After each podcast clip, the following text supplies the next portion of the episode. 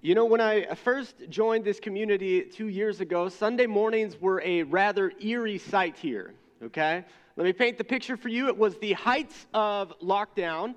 And uh, so, what would happen is on Sunday mornings, we would gather here and uh, we would just have this giant camera just sort of right behind the table here. And we would gather together what we called a skeleton crew which meant a team of about five people in this room that is built for 500, the fire marshals say. We had five people. We had the preacher, the tech team in the back, the worship leader, and one pastor who'd sit about right there with a laptop trying to chat with you all as we tried to broadcast a worship service that would connect with everybody. And I have to tell you that showing up here, it was surreal and it was a little bit spooky and it was downright apocalyptic sometimes. So it makes me really grateful to see all of you today. I guess that's what I'm trying to say. But I remember back then the question that we were asking under that peculiar set of particular circumstances and limited information and a desire to love our neighbors, all those things, the question that we were asking then was what is the least number of people we need serving in order to pull off a worship service? That was the question we asked every week. How bare bones can this skeleton crew be? Could maybe one of us wear multiple hats and kind of run around behind the scenes to limit the number of people in here? What's the bare minimum? That's the question that we were asking then, and perhaps we needed to. But this morning, I would propose to you that for your sake, as an individual, in your personal journey of faith, and for the sake of our friends and neighbors, and in the light of our renewed mission to connect the generations to Jesus and one another, this cannot be a question that continues to determine our definitions and goals of service. We, as the body of Christ, cannot become all Jesus has called us to be with a skeleton crew mindset. We need an expansive view of service in order to generate momentum. Now, as many of you know, uh, today we're going to be finishing up our series by that name, Momentum, where for the last month we have been starting off this year by looking at four tried and true ancient practices, rhythms, commitments that have guided and steered Jesus centered communities across time and cultures. And today we're going to be invited into the practice of serving. So, uh, as many of you will know, a couple weeks back we had our one and only annual National Day of Service, Martin Luther King Day, which is like other national celebrations. It's this three day weekend, like we get for presidents and others. You get this break from regular work and school, but this day, early on in January, is officially designated by Congress as a day on, not a day off, a day for service and solidarity. And so this year, as I was following along on some of the dedicated acts of service that were going on here in the city of Fresno, and there were some beautiful acts of service. There were marches and speeches and dances and poetry and prayers, all of which have taken on uh, sort of new significance for what they're calling for us as our nation deals with, as Pastor Rhonda led us to pray about, the violence that killed Tyree Nichols. And we're praying that God would continue to improve our justice. Well, back then on January 16th, already I was watching and I was, I was open and I was curious what Dr. King had to say himself about service. So let's lean into this quote this morning. King wrote this Everybody can be great because anybody can serve. You don't have to have a college degree to serve. You don't have to make your subject and verb agree to serve. You only need a heart full of grace and a soul generated by love. Turns out this great man, who's the only person our country has thought to dedicate an entire day of service to, believed anyone could be great by following the path of service, regardless of where you come from regardless of what type of family you came out of, what resources have been afforded or denied to you, MLK says everybody can be great because anybody can serve. Now, watch this. This quote is so insightful. I've been sitting on it for a bit. See, I think that Dr. King knows where our minds go. Because a lot of us can tend to think, well, yeah, like, if only I was like him, then of course I could be great. I'd have something of service. I'd have something valuable to, to give to humanity. If only I was like her. We place a lot of quick qualifications and conditions around which paths we take in life. But Dr. King gives two examples. Pay attention. The first is this you don't have to have a college degree to serve. Now, it's interesting that he would pick this example as someone who received his first degree, his bachelor's degree at 19 years of age, as an academic protege who got his PhD by 26. In other words, kids stay in school. He doesn't mean education's not important. He knows the value of it, but he says you don't need it to serve. The second thing he says is you don't need to make your subject and your verb agree. One of the greatest orators in our nation's history, a person who was a high school debate champion from his youngest years, knows the power of words, but says you don't need to be great with those in order to serve. What's he saying? He's saying you don't have to be like me in order to be great. You don't have to have my aptitudes and my accomplishments and my credentials in order to be great. But here's what you do need you need a heart full of grace and a soul generated by love because that's what you need to serve. Fascinating what he's doing. Now, where's Pastor King get this understanding? Well, it certainly sounds Christian, doesn't it? Kind of riffing on Jesus' claim, maybe from Matthew's uh, gospel, that the greatest among you will be your servant. But the words I was reminded of most come from a letter from one of Jesus' original followers, who's writing this letter when he's now an old man. He's sort of this OG figure in the early church, Peter, who's writing to a group of Christians before Christianity has become mainstream. In other words, he's writing to a vulnerable community of suffering people who are trying to figure out together how their commitment to the way of Jesus is going to lead them to pattern their lives, not only in how they relate to one another, but in how they relate to a broader society and culture that is constantly alienating and marginalizing people from their allegiance to Jesus. So that's sort of the larger argument that Peter's sort of making. And today we pick up with him mid flow in his developing argument that demonstrates how Christian acts of service derive from love. As Scot McKnight uh, puts it sort of in shorthand, this great New Testament scholar today, he says, Love is the MVP of Christian virtues and deserves all the media's attention. Notice that love is the, the note, the final word that King's quote ends on, and it's where Peter picks up his argument, beginning in the fourth uh, chapter, verse 8.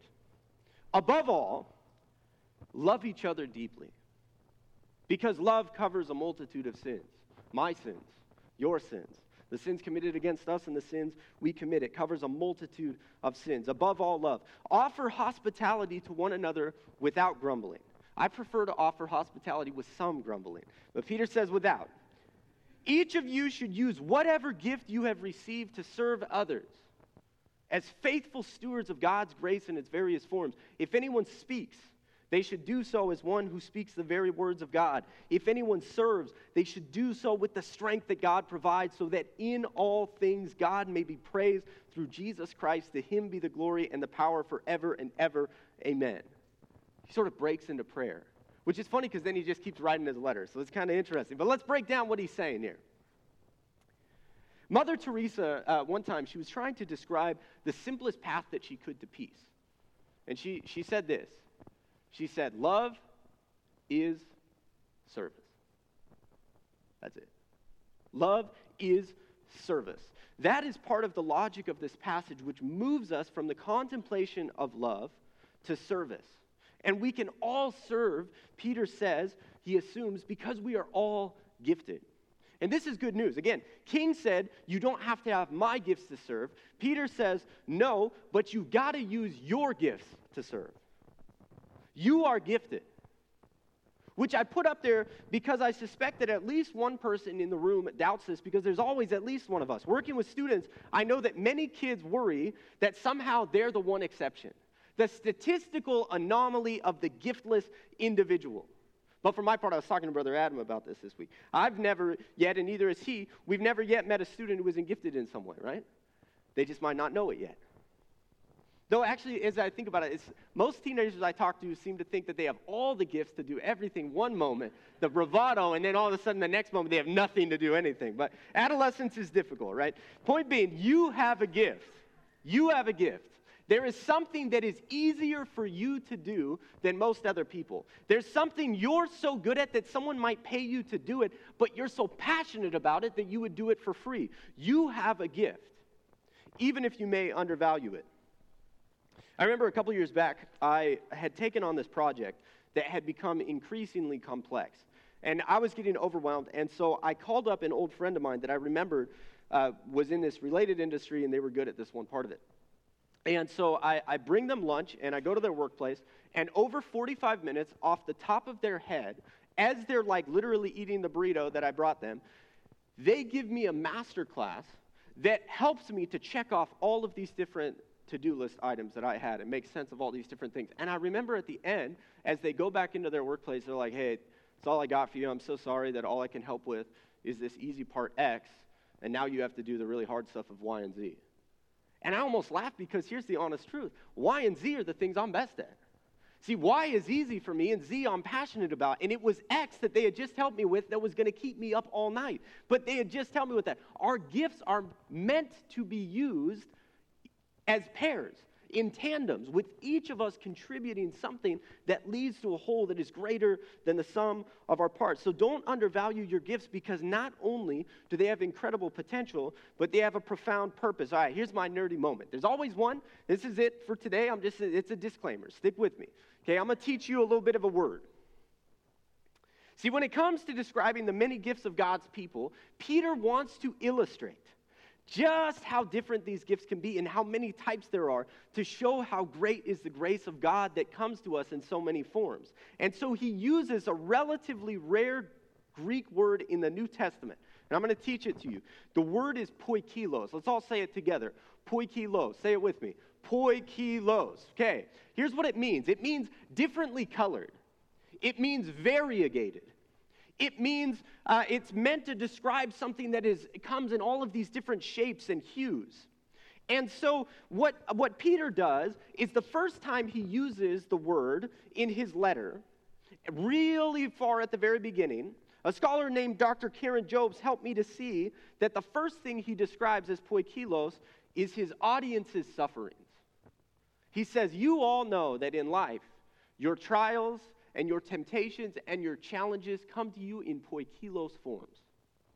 In other words, he's saying what we all know. We all know that you can have one area of your life that's doing okay and another that's falling apart. You can have a great relationship with your kids, but your finances are running a little low. It's funny, actually, how that one tends to happen together.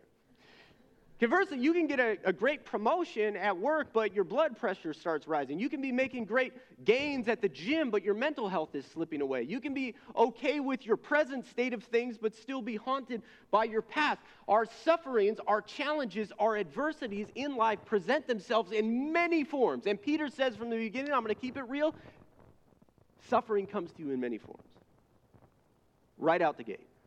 But now, chapters later in his argument, he comes back to the same word and he says, But just know God's grace comes to us in poikilos forms. You understand? In other words, if I'm reading it right with, with Dr. Karen's help, what Peter is suggesting is this God's answer to the many forms of suffering and diversity that we face are the gifts that he gives us. In other words, your gift that God has entrusted and given you may be God's answer and grace for someone else's suffering, just as their gift may be God's grace that's going to come to you in your suffering. That's the importance of our gifts that we bring to the table. Just ask anybody who's ever been associated with SART how many forms of adversity and challenge exist and come to us from right here in the neighborhood. And just how many gifts it takes on a team to be able to meet those different things. God has intentionally gifted us with many different gifts that are meant to be brought to bear in order to face the life circumstances that we find ourselves in. So, this is what I want to do. For the remainder of my time, I want to get as practical as I can. I want to ask this What holds us back from serving? What holds us back from serving?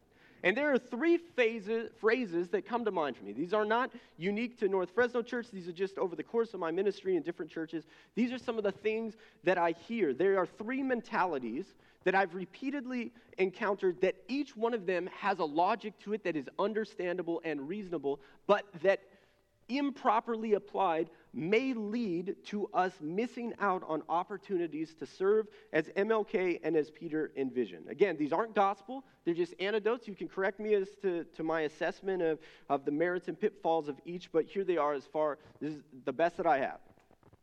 First mindset I hear often is this I can't serve because I just need to be fed. Okay, now this mentality has a great logic to it. There's a lot going for this mentality. It's a straightforward idea. The idea is this I can't pour into others if I'm not being poured into. Right? That makes sense. I can't keep moving forward and outward and chasing down others if I'm running on empty. And this is good and wise to be aware of. And particularly if you have ever been in an environment where you have been overasked and burnt out and perhaps felt used and valued more for what you could do than for who you are, then we can be especially guarded with our time and our energy and commitment. And I get it and I can appreciate this. And it's wrong to have been in these environments in which you've been used. And I understand burnout. There's clearly a value to attending to our inputs, looking for opportunities to learn and grow, recognizing that it is true to some extent that we can only lead people as far as we have went ourselves. Remember, as we've talked about throughout this month, prayer, fasting, worship are all vital movements to a mature life of faith, but they feed into how we serve. So here's the thing it may be that a break from service is needed. Times of rest in your schedule. We believe and practice Sabbath together. Breaks are good. We want to schedule people in rotations, all of these things. But what I have noticed as a pastor in many places is that indefinite breaks from service wind up becoming permanent retirements. This is what I've noticed. More than once, so, so more than once I've had young people that come up to me and they ask me kind of at the beginning of, you know, maybe they're in college and so they ask me, they say, Pastor Brad, um, they, they want to know how they can pursue ministry opportunities. And often what I gather they're asking is, is they want me to recommend a book or a sermon series, or they want me to recommend a personality inventory that they can take to learn more about themselves. And all those things are good. But often my first question to them is this if they're serious about following Jesus, I ask them, I say, well, where are you serving? Where are you involved right now? What are you part of currently? Because that'll help me make some recommendations on the other things. But there are things you learn in actively serving that I believe you cannot learn by mere observation or at a distance. Some of the best insights you will gain into the heart of Jesus and the psychology of others and how we're made and how you were called, the best insights come on site and in ministry. That's just what I've learned for myself. See, here's the biggest issue I think with this mentality and why I sometimes am concerned about it, even if there's wisdom to it. The I need to be fed mindset, well proper in its season, can give way to a false expectation that it is only once I have all my stuff together, that I have all my ducks in a row, that I've figured out all of my questions and had them answered, and now I have my seminary degree, and now I am ready to serve. But when we put all these conditions on service, in actuality, we'll never serve. We'll never serve. In my experience, the act of service which is always a response to the experience of God's love for us. That's the beginning. It's us recognizing God has made me and called me, and I am valuable, and God has even given me these gifts and empowered me through the Holy Spirit. That's always the beginning. The act of service is a response to that. But the act of service challenges us to grow and serve and develop our gifts and the mind of Christ in us in ways that nothing else can. And it's a paradox, it's a strange thing, but sometimes it is in showing up and serving others that we find our soul being fed. So, mindset number two. The second thing that holds us back from serving is a mentality that I don't think any of us really voice, but you kind of pick up on it sometimes in body language and, and how things come and when we're in group projects together. And I think this myself, and I know it's in there. And sometimes I just look at a task and I go, I'm kind of above that right? As Dorothy Day uh, once quipped, everyone wants a revolution, but no one wants to do the dishes, right? How true is that? The vision, the concept, the movement, we're for, we're bought in, but in the mundane matters. Showing up to set up early or taking minutes for a committee meeting, which means you really have to pay attention and then they review it the next time. When it comes to putting on an apron or a greeter's lanyard, if it's changing diapers over in the nursery or driving car sick prone students to camp with their AirPods in, well, often I'd rather not, right? Many of us would rather not. And I would say, like, look, stacking chairs isn't in my giftings, right? It's not in my passions. And there's a merit even here because sometimes what we're thinking to ourselves make a lot of sense. It's like, look, I could do that, or wouldn't it be better if I was doing that one thing that I am gifted at and great at? And what I want you to hear, me to hear you say, you to hear me saying through Peter, and what I really think Peter is saying is, we want you to be using your best gifts. And recognizing that at some time, every family has to take out the trash and do the dishes and do the bills, right? We have to do these things, and many hands make light work. Whatever we do, whatever we say, even in the mundane matters, we do it to the glory of God, is what Peter tells us. And that's why he re- comes into this sort of prayer in the end. So we're not above it. Last mindset for the morning is this it's the I've already done that mindset. Or as I like to say, it's the I've put in my time mentality. And if it's usually my generation, and it is, and people younger than me, that need to be fed, it's often our elders as a matter of life stage and, you know, having done a lot of really credible things. It's our elders that have put in their time. And again, this mentality has its merits. Here's, here's how I think it comes to be.